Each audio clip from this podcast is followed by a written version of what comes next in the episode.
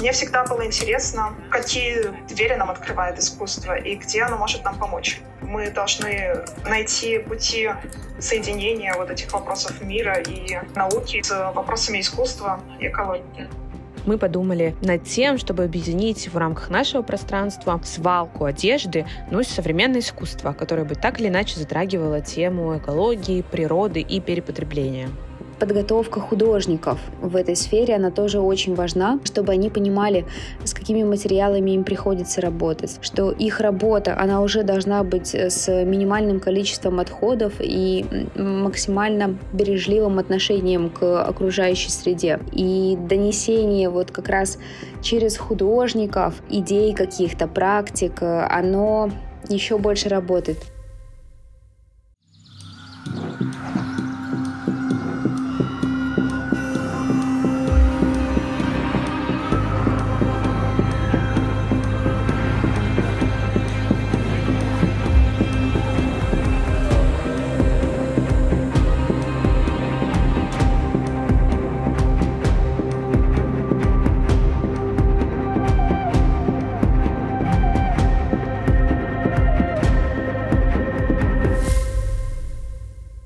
Привет! Вы слушаете подкаст «Послезавтра» проект лесной студии. Меня зовут Ангелина Давыдова, я экологическая журналистка, автор и ведущая этого сезона подкаста. Это последний выпуск из четырех в этом сезоне. Мы выходим в декабре 2023 года. И надеюсь, что темы, которые мы поднимаем в наших выпусках, интересные, актуальные, познавательные и в конечном итоге полезны для вас. В в нашем сезоне мы говорим о вопросах окружающей среды, о проблемах экологии, о климатическом кризисе, о различных вариантах решения многих экологических проблем, которые нас окружают. Мы говорим в том числе о устойчивых городах, зеленых насаждениях, наших взаимоотношениях с миром животных, различных многих других проблемах, новых мыслях, которые возникают в головах экологов, философов, социологов, политиков и активистов. Мы говорим о том, что уже реализуется, и мы говорим о том, что можно еще придумать для того, чтобы сделать жизнь на планете и наше совместное сожительство со многими другими существами на этой планете более здоровым, более этичным, более мирным. За последний месяц мы успели поговорить с нашими экспертами о проблемах переработки отходов, сохранении зеленых насаждений в городах, гуманном обращении с животными. И Одна из главных проблем, о которой говорят практически все наши собеседники и собеседницы, заключается в том, что продвигать эти знания и рассказывать максимальному количеству людей о проблемах экологии, способах их решения, о том, как более экологично жить и вообще менять окружающую среду вокруг себя к лучшему, вот все эти вопросы стоят очень остро. То есть как рассказывать об этих темах, как продвигать эти темы самому широкому кругу людей и нашему каким-то нашим близким, и далеким, и нашим читателям в социальных медиа,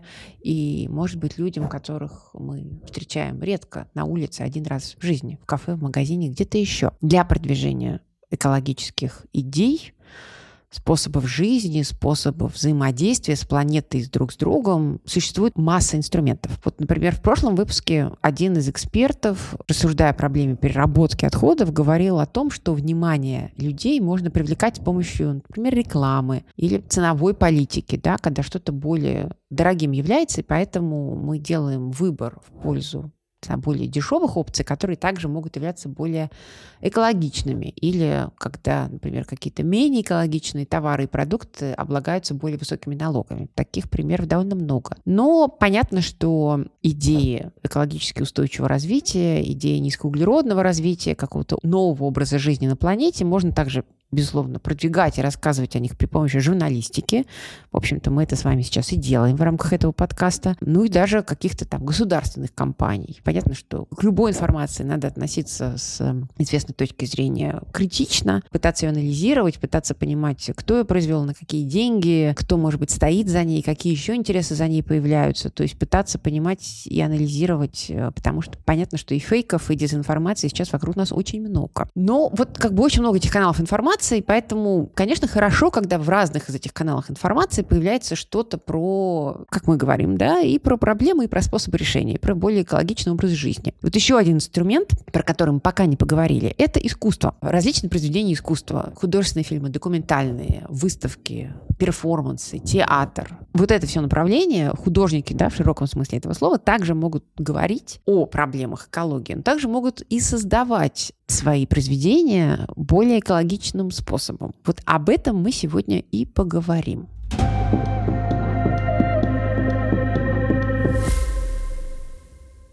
В последнее время многие художники и художницы пытаются работать с темами экологии, проблемы изменения климата, устойчивого развития, нашего взаимоотношения с планетой, с ресурсами и с животными, с растениями. Это тренд, который становится все более активным, в том числе в России появляется все больше работ на эту тему. Наша первая гостья сегодняшняя, она из Берлина, ее зовут Адриен Гюллер она является куратором и, в частности, уже больше 30 лет курирует проекты на стыке экологии искусства. Сама Адриан называет это миграцией в искусстве. С удовольствием рассказывает а, о том, как поменялись подходы в современном искусстве к освещению вопросов экологии, в том числе экологических проблем, в том числе, опять-таки, способов их решения. Как говорит Адриен, чаще всего художники выходят на проблемы экологии, как-то начинают ими интересоваться для того, чтобы найти какие-то новые пути для своего творчества и пытаться как-то более соприкоснуться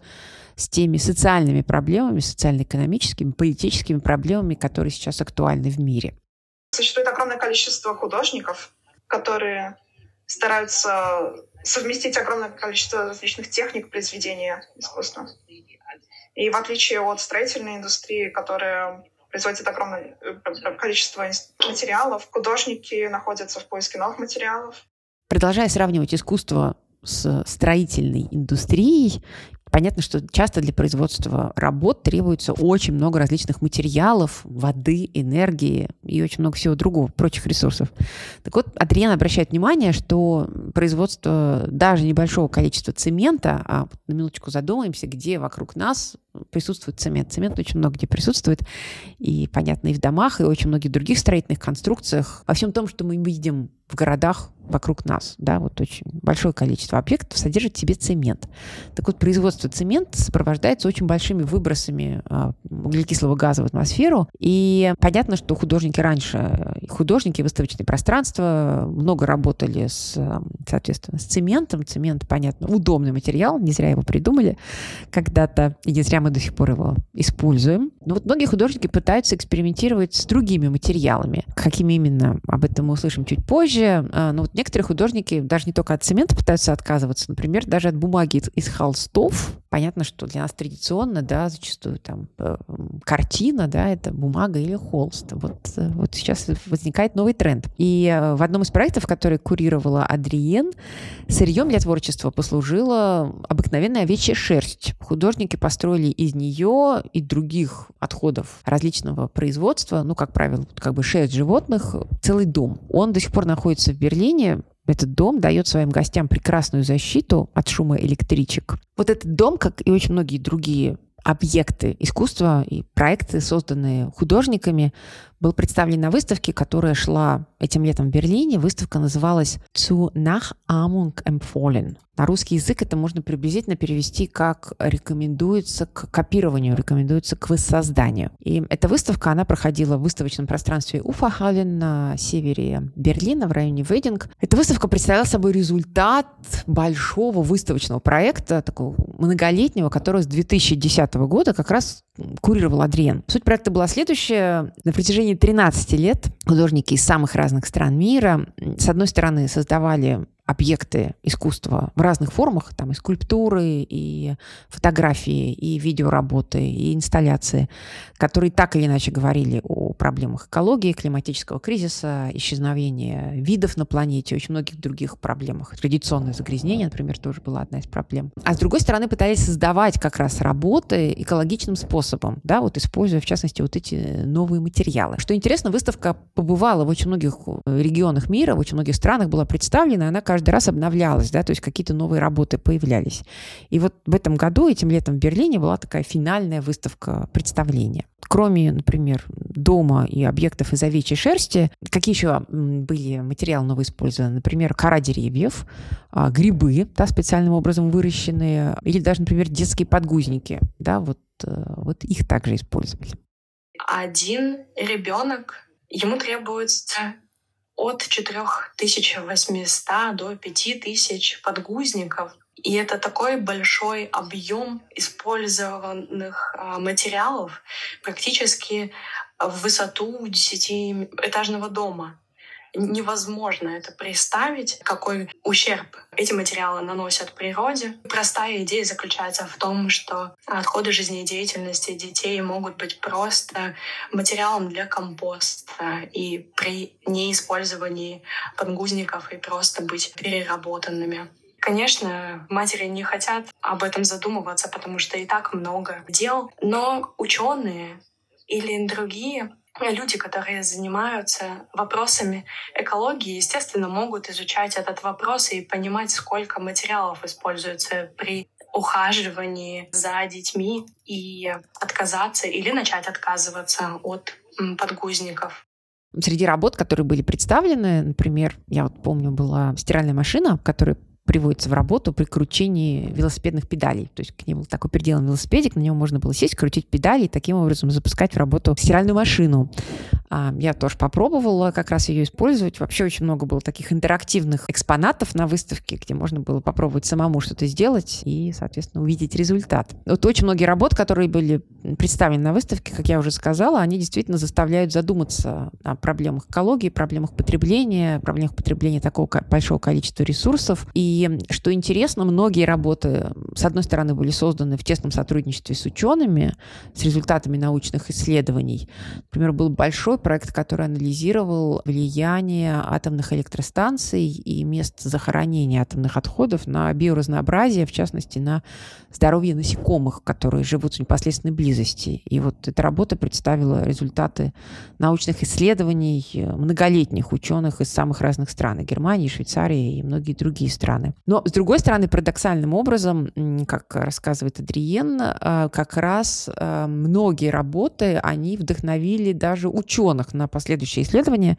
и на проведение каких-то дополнительных научных работ и научных проектов. Да? То есть получается, что интересным образом и искусство пытается отобразить, понять, проанализировать то, что происходит в науке, но с другой стороны мы видим обратное влияние, обратную взаимосвязь, когда опять-таки наука, ученые тоже смотрят, что происходит в других областях и задумываются о том, может быть, вот поисследовать эту область чуть больше проект художницы из Кореи, она обнаружила, что мы, скорее всего, представляем собой определенные сосуды, которые наполняют разные вещества. Мы поглощаем овощи, зараженные пестицидами, мы пьем антибиотики, и в наших телах содержатся токсические вещества, и можно сказать, что мы представляем собой токсические архивы всех поглощенных нами веществ. Это костюм,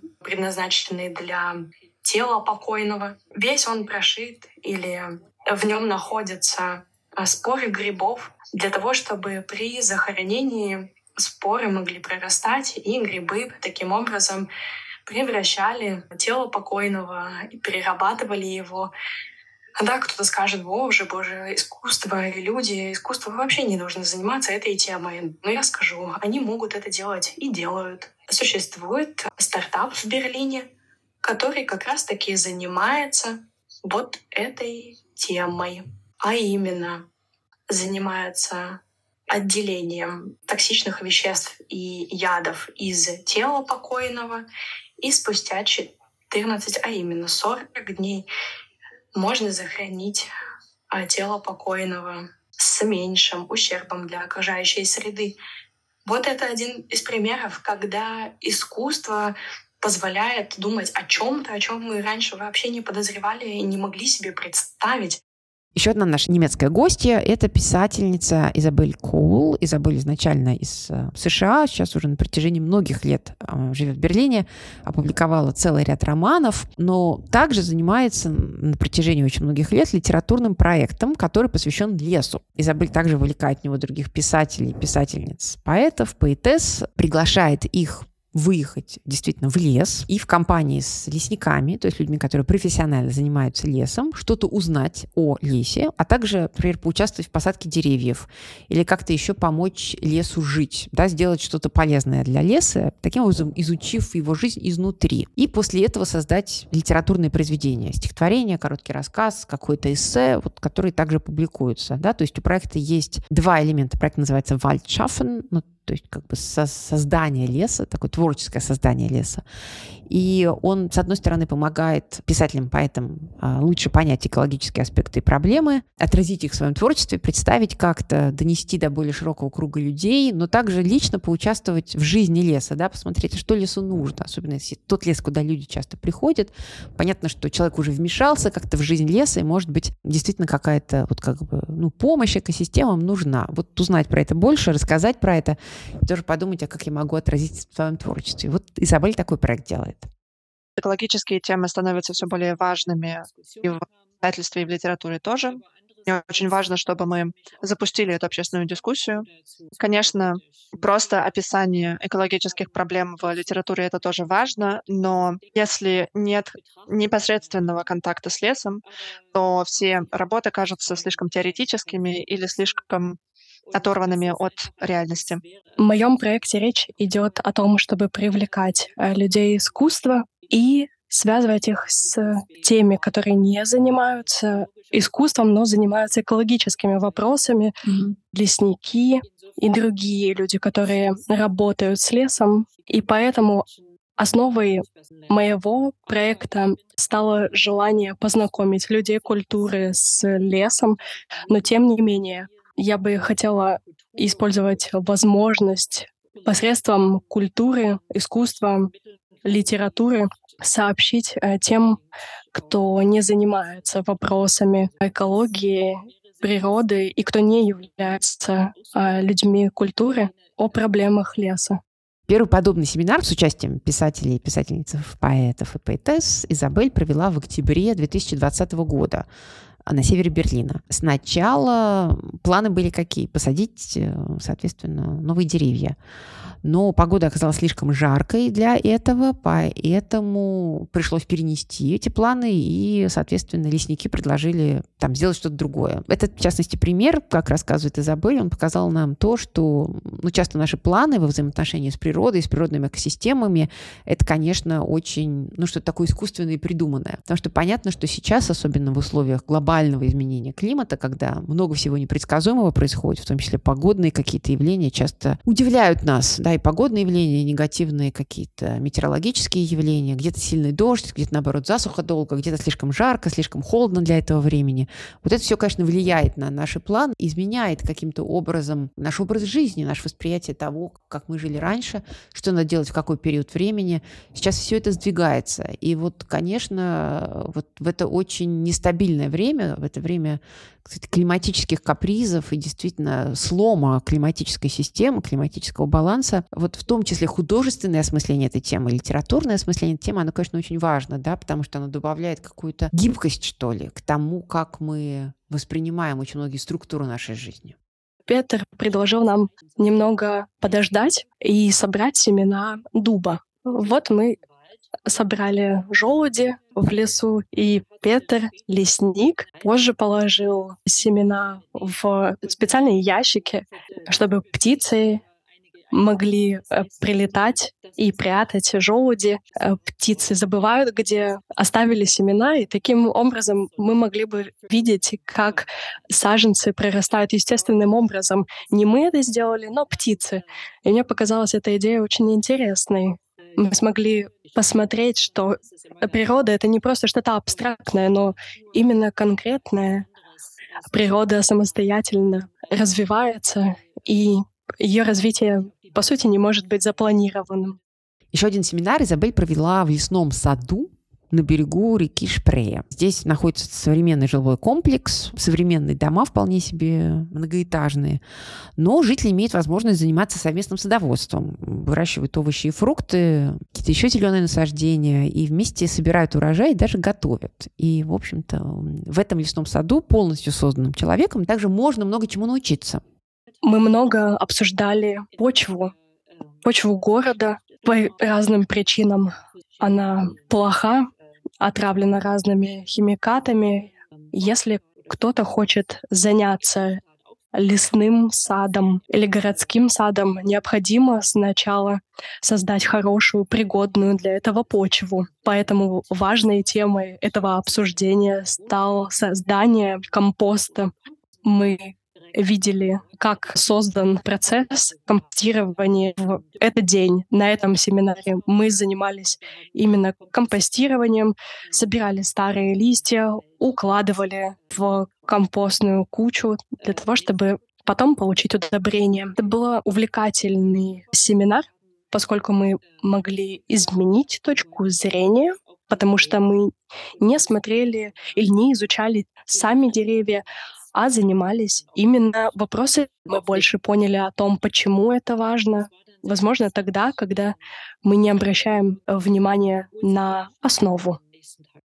Мы э, также обсудили, что почва и культура очень похожи, потому что культура — это своеобразная почва для литературных произведений, э, лирики и других культурных объектов. Биргит придумала новое задание.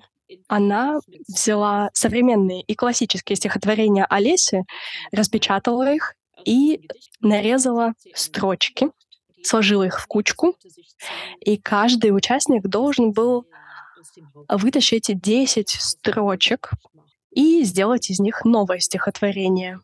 И мы подумали, что это задание напоминает нам вот эту компостную кучу, из которой мы берем что-то переработанное, делаем новое и создаем.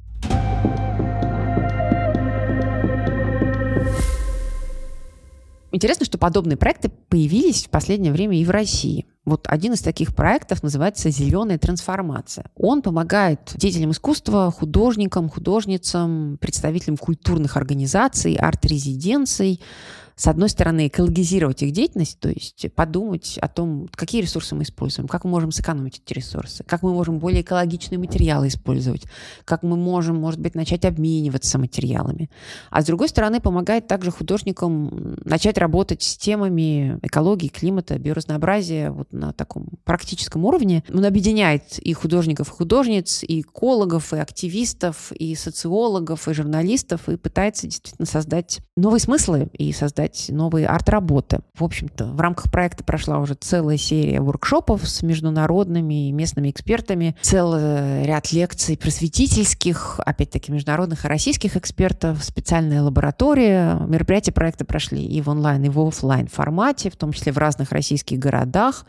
Вот на сайте «Зеленой трансформации» вы можете найти сайт проекта, вы можете найти социальные сети проекта. Вот там рассказывается уже про 11 проектов, которые были реализованы в разных регионах страны, от Калининградской области до Камчатского края. И вот мы в рамках нашего подкаста также решили пообщаться с некоторыми художниками или представителями арт-институций, с теми, кто принимал участие в этом проекте. Ася Василовская работает арт-директором в Новосибирской галерее современного искусства. И она была куратором проекта «Одетая изнутри». Выставки выставки, которая работает в одном из торговых центров. Ее посетителям предлагают принести старую ненужную вещь, которая вместе с другими вещами сшивается в единый монолитный холст. То есть получается такой как бы гигантский арт-объект. И вот по замыслу Аси Василовской это должно привлечь внимание к проблеме перепроизводства вещей и миллионов тонн непроданной одежды, которая отправляется в мусор.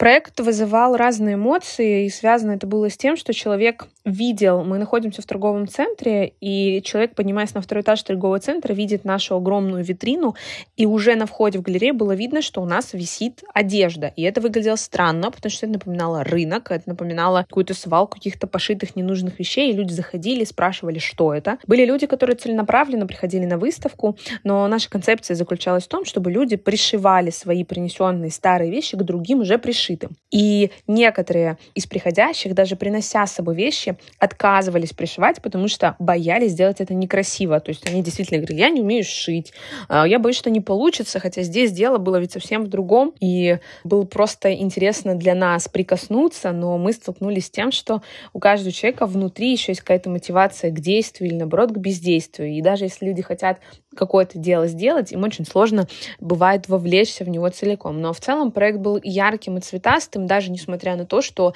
мы такую важную проблему транслировали, мы не хотели сильно вовлекать эмоционально в то, что вы перепотребляете. Мы говорили, да, вы уже это купили, давайте мы вместе сделаем так, чтобы это не оказалось на свалке, просто поможем друг другу, сделаем классное дело. Поэтому мне показалось, что реакция была классная, все прошло супер. Мария Матвеева курировала проект «Слезы русалки». Проект был запущен в мурманском поселке Умба на побережье Белого моря. И идея проекта, идея появилась в 2021 году еще. Она появилась во время того, как Мария вместе с коллегами гуляла по берегу, соответственно, моря вместе с двумя художницами, обратила внимание на огромное количество битого стекла, которое приносит море. Да, ну понятно, что в море оно тоже появляется ни, ниоткуда, многое выбрасывают люди, или даже вот, например, те, то стекло, которое люди на пляже просто оставляют. И под воздействием волны песка эти кусочки э, стекла обтачиваются, и они приобретают такие более округлые формы. Такое народное название их «слезы русалки». И вот появилась идея у Марии и у ее подруг-художниц сделать такое панно и сделать тоже довольно большое количество украшений из этого стекла. Соответственно, Мария Матвеева вышла очищать берег вместе с жителями поселка. И потом Мария и ее коллеги научили жителей поселка делать из этого материала, вот из этого стекла, обточенного водой, произведение искусства. Хотелось решить эту проблему, искоренив ее. То есть, э, чтобы стекла в какой-то момент у них не было острого, чтобы они не разбивали бутылки, не оставляли на побережье их и как-то обращали вообще внимание на то, что вокруг происходит. Реакция на наш проект была хорошая, положительная. Единственное, над чем нам точно надо было поработать, это над расширением аудитории, с которой мы взаимодействовали. И успеть физически было охватить э, разные возрастные группы по интересам. То есть э, это прям требует времени. Но вот та группа людей, с которыми нам удалось поработать, они погрузились. Погрузились в проекты, погрузились в проблематику, из э, стекла вообще перешли уже, что здорово, к другим экологическим проблемам. Люди подключались, э, люди принимали участие и в сборах стекла, и вот в мастер-классах э, спрашивали, а что могут они делать особенно, да, вот э, какие материалы использовать. Поэтому здесь э, я прям рада, что какую-то аудиторию нам удалось охватить, но немного горчена, что она очень узкая оказалась. В рамках работы со стеклом и благодаря эксперткам, которые были подключены у нас э, в проект, нам удалось достучаться до жителей, кто принимал участие, и озвучить им, что экологическая проблема не строится вот только на той, которую мы подняли в рамках проекта, что все гораздо шире, больше, и есть уже пути решения, как э, избежать каких-то проблем, каких-то вопросов. И все в их руках в плане отходов, в плане сбережения окружающих ресурсов природных. И вот э, как раз это, наверное, очень важный фактор, что стекло не остается в стране, у них э, фокус э, у жителей не смещен, но он расширился, что очень здорово. Юлия Бардун живет в небольшом селе в Калининградской области, рядом с Ромницкой пущей, удивительно красивым лесным массивом на Выштынецкой возвышенности. И она придумала экологически дружественный кулинарный проект, который посвящен вкусам именно этой местности.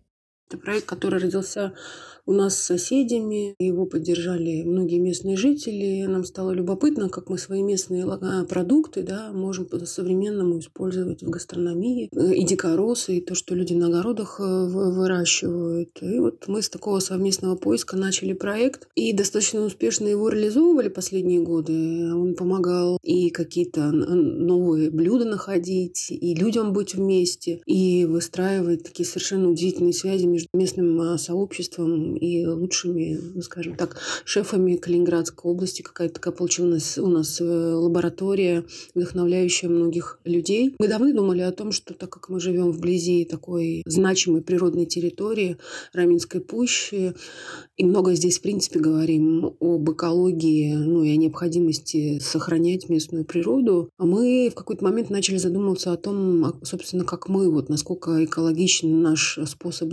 действовать, и, и вот благодаря проекту «Зеленая трансформация» у нас появилась возможность, во-первых, провести безотходную мастерскую и в плане того, как мы готовим еду, и постарались мы снизить отходы от упаковки, не использовать одноразовую посуду. То есть э, где-то внутри у нас зрела мысль о том, что нам надо приглядеться к своей экологичности. И мы, в общем-то, первые свои шаги начинали с приобретения баков для раздельного сбора мусора. Ну и как-то оно не очень у нас работало.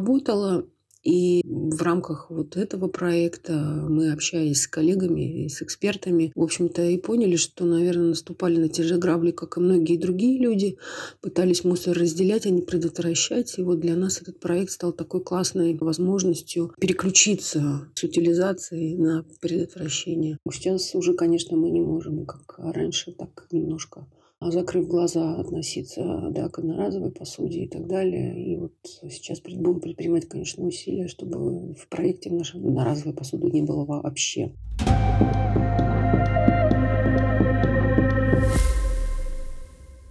Слушаете подкаст «Послезавтра» проект лесной студии. С вами по-прежнему Ангелина Давыдова, и мы говорим о проблемах окружающей среды, проблемах экологии, изменений климата, и пытаемся понять, как нам начать жить по-другому, так, чтобы производить меньше отходов, строить удобные, здоровые, зеленые города будущего, меньше воевать друг с другом, меньше устраивать конфликты том числе из-за ресурсов, а больше жить дружественно, совместно на одной планете, уважая интересы друг друга, признавая друг друга, и в том числе выстраивая какую-то очень мирную, дружественную, этичную совместную жизнь со всеми другими обитателями планеты. Наш последний, четвертый эпизод из этого сезона подкаста и наш сегодняшний выпуск о том, как говорить о темах экологии в способами искусства, а также как производить объекты искусства при помощи материалов, которые являются более экологичными, какими-то вообще более экологически, климатически дружественными способами. Мы уже поговорили с экспертками, которые это делают, которые рассказали нам о том, как это в мире выглядит. И сейчас они расскажут нам про еще один экологический тренд, который укрепился как раз и уже развивается в современном искусстве. Мы чуть больше поговорим про то,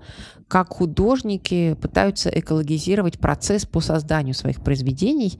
И мы опять возвращаемся к разговору с Адриен Гюллер, напомним, арт-кураторкой, которая на протяжении многих лет работает с проектами в, как раз в области экологии, экологически дружественного производства объектов искусства. Я создала некоторое количество принципов, которые важны в создании арт-объектов. Например, каждый упаковочный материал должен использоваться как можно чаще. Можно в последний момент в качестве своеобразного буферного материала использовать его при перевозке работ. Необходимо использовать те работы, которые не требуют музейных условий специальных. Оптимально было бы использовать дневной свет и экономичное освещение использовать. Также моим принципом было то, что мы используем работы, которые уже были созданы, чтобы своим разным образом не а, стимулировать перепроизводство, избыточное производство. У нас слишком много машин, продуктов и всего, чего вы можете представить. И также может быть слишком много арт-объектов. Я хотела избавиться от того мифа, который есть в э, искусстве, что нужно создавать что-то уникальное, что еще никогда никто не видел. И все это базируется на многолетнем опыте истории искусства. И многие люди уже давно говорили, что они хотят создать что-то новое, быть пионерами, так скажем. и один из художников говорил, что у нас, э, что мы не всегда можем создавать все время уникальное искусство. Вот выставка ненужных вещей, да, превращение их в такое как бы единое полотно, которую, выставка, которую организовала Ася Василовская, это также как бы процесс сам по себе экологичный, да, он помогает снизить количество одежды, которая попадает на свалку. А вместе с этим Ася и ее коллеги, они также постарались снизить воздействие на окружающую среду, в том числе в процессе организации выставки. И вот сейчас Ася рассказывает о том, каких принципов они пытались придерживаться, почему эти принципы были экологичными. Вообще, как можно ли их повторить и можно ли дальше с ними работать, например, другим художникам? Мы придерживались принципов перепроизводства, минимизации производства здесь и сейчас. Я считаю, что проект получился очень в этом плане правильным, потому что мы ничего старались не создавать, а, мы не делали акцент, например, на работах других художников из других городов для того, чтобы сэкономить там транспортные выбросы, потому что бывает такое, что много картин доставляется на краткосрочные выставки, у нас очень большая страна, и это тоже достаточно большой такой углеродный след составляет. Я думаю, что мы в этом плане очень аккуратно следовали, и проект получился поэтому и законченным, потому что он самых таких базовых принципов, да, о не создавании, а пересмотрении тех ресурсов, которые есть у вас сейчас. Жители Калининградской деревни после участия в экологическом проекте научились минимизировать отходы от приготовления пищи. А задумываться об этом, понимать, вообще, сколько отходов образуется и как их, может быть, можно использовать в чем-то другом. Вообще создавать меньше отходов. И вот как раз подсчетом этого и как-то советами, что с этим можно дальше делать, всем этим в том числе тоже занимались авторы проекта. И вот об этом нам рассказывает Юлия Бардун. Обычно у нас три больших э, таких бака мешка мусора было на мастерской ну, по результатам, скажем так. А сейчас только один пакет. Мы использовали оборотную тару, допустим, э, тофу из Калининграда, да, а, везли в пластиковых контейнерах, которые потом и отдали же авторам этого тофу, когда они приехали на мастерскую. Ну, допустим, не использовали одноразовые формочки для того, чтобы запекать кексы, а силиконовые и так далее. Экологичность процесса производства арт-объекта может заключаться даже, например, в минимизации покупок для создания той или иной работы. Об этом примере говорит Мария Матвеева, автор проекта «Слезы русалки». Мы старались использовать э, вторичные материалы, либо природные материалы. Где-то нам приходилось что-то покупать, безусловно, докупать, но мы также и просили как раз местных жителей обратить внимание, что если у них э, там есть ненужная леска или проволока, вы можете нам ее принести, она потребуется для закрепления пано русалки.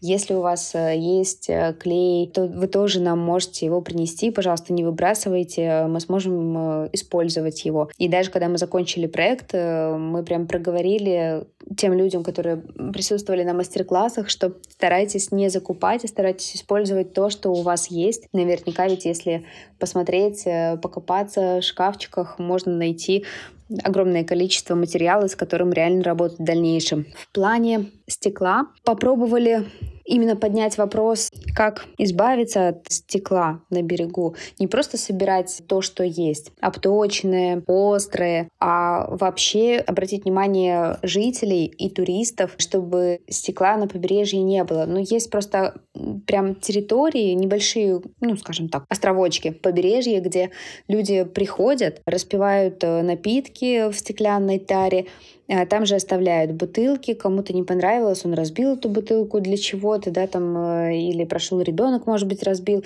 То есть э, стекло появляется вот под воздействием таких банальных факторов человеческих. И нам очень хотелось, чтобы берег стал чище, чтобы либо появились какие-то пути сбора стеклянной тары, и это мы тоже обсуждали с местными жителями, как это можно организовать. И уже, в принципе, есть э, задумки, но инициатива необходима, чтобы шла от них, от э, тех людей, которые там проживают. Постоянно контролировать э, непросто эти процессы. И хочется, чтобы как раз э, это была устойчивая история, имеющая продолжение, которая не закончится лишь на тех мастер-классах или на созданиях пано из стекла.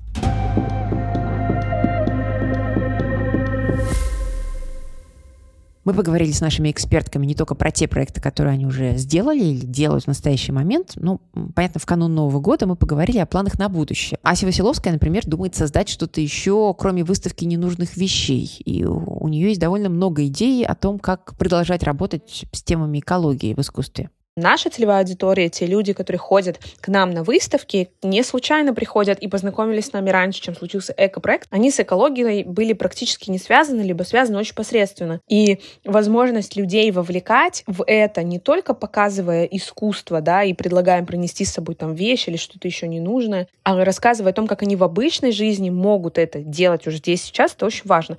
Поэтому мы сейчас думаем о проектах на следующий год и выбираем новое направление, если этот проект был посвящен посвящен перепотреблению, то, возможно, наш следующий проект будет связан с э, вопросами озеленения, экологизации каких-то процессов внутри э, городских общественных пространств. Я начинаю сразу думать о биоарте, о биологии и искусстве, о том, как сейчас искусство помогает синтезировать разные виды волокна из необычных новых материалов. Я думаю, что мне было бы интересно поработать с водой. Мне кажется, что сейчас биология, наука должна в искусстве искусство проникать, и, наверное, мне бы очень хотелось сделать что-то такое, вовлечься в естественную среду и исследовать воду для того, чтобы предотвратить какие-то глобальные проблемы в будущем. Возможно, это был бы арт-объект на воде, который делал бы ее состав лучше. Вот что-нибудь такое помог бы нам лучше изучить те процессы, которые, например, в Новосибирске в АБИ происходят, и, возможно, скоррелировать это с тем, что ждет нас впереди.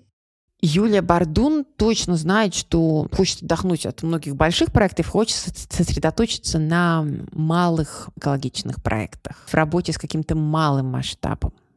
Знаете, я раньше жила в городе, и как раз много больших проектов мы делали с коллегами. А когда переехала сюда, в сельскую местность, так вот укоренилась немного в ландшафте, мне вдруг показалось и ощутилось, даже не показалось, а ощутилось, что такие маленькие проекты — это те ситуации, где возможен контакт с людьми ближе, чем в больших проектах. И через этот близкий контакт можно многое менять, можно вдохновлять и соседей, и друзей, и самим вдохновляться через разговор с ними. В общем, какая-то вера в силу микропрактик растет. Поэтому про большой проект в области искусства и экологии даже пока не могу подумать. Хочу думать про микромасштаб.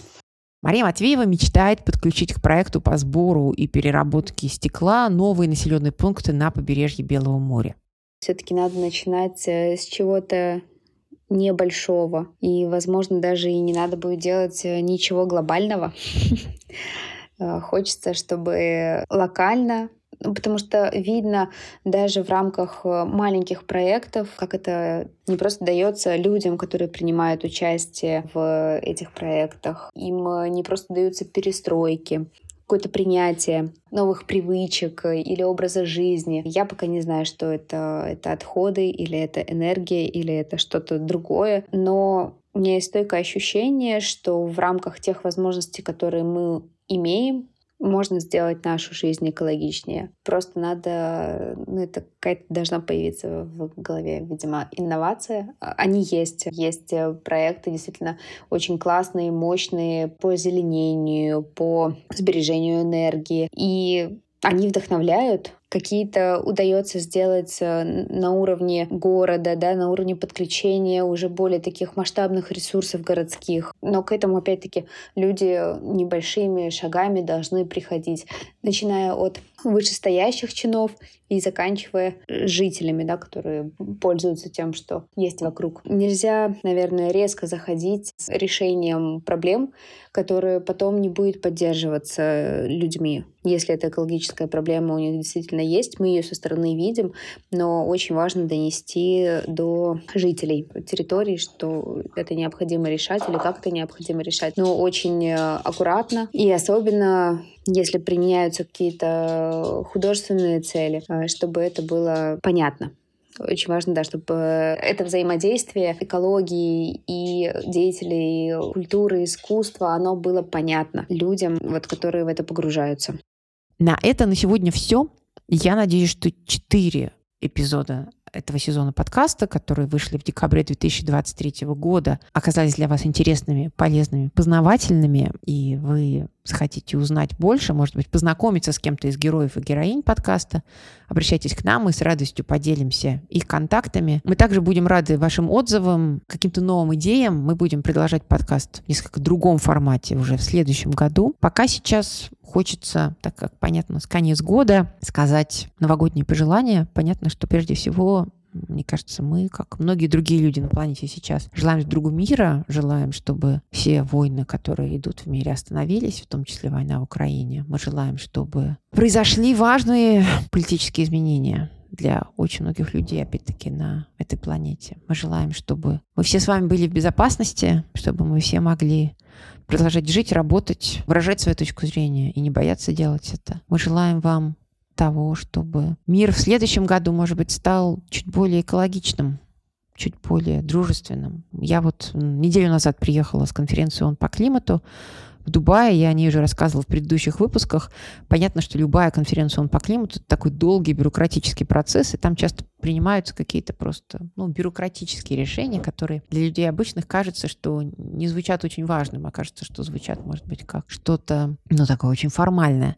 Но даже вот, например, решение конференции в Дубае, где первый раз за всю историю климатических переговоров упоминается ископаемое топливо и необходимость выхода из ископаемого топлива, даже постепенная. Тот факт, что больше 130 стран сказали, что да, мы будем увеличивать производство возобновляемой энергетики и инвестировать в энергоэффективность, ну, то есть в ресурсоэффективность, эффективность. Тот факт, что очень многие другие страны выделили средства для того, чтобы помогать менее развитым странам, более уязвимым странам в борьбе с изменением климата, в адаптации к нему или возмещении тех ущербов климатических, к которым уже невозможно адаптироваться, вот это такое все маленькие шаги. Вот это все очень маленькие шаги, наверное, по пути к чему-то хорошему, к чему-то более светлому, зеленому образу жизни, да, зеленому. В переносном смысле, экологически дружественному, климатически дружественному. И я надеюсь, что то, что мы с вами делаем сейчас, это часть этого процесса, в том числе благодаря тому, что мы рассказываем, мы рассказываем о проблемах, но мы рассказываем о каких-то конкретных способах решения, которые реализуются в России или в других странах, в том числе руками, мыслями, идеями многих из вас. Спасибо, что были с вами.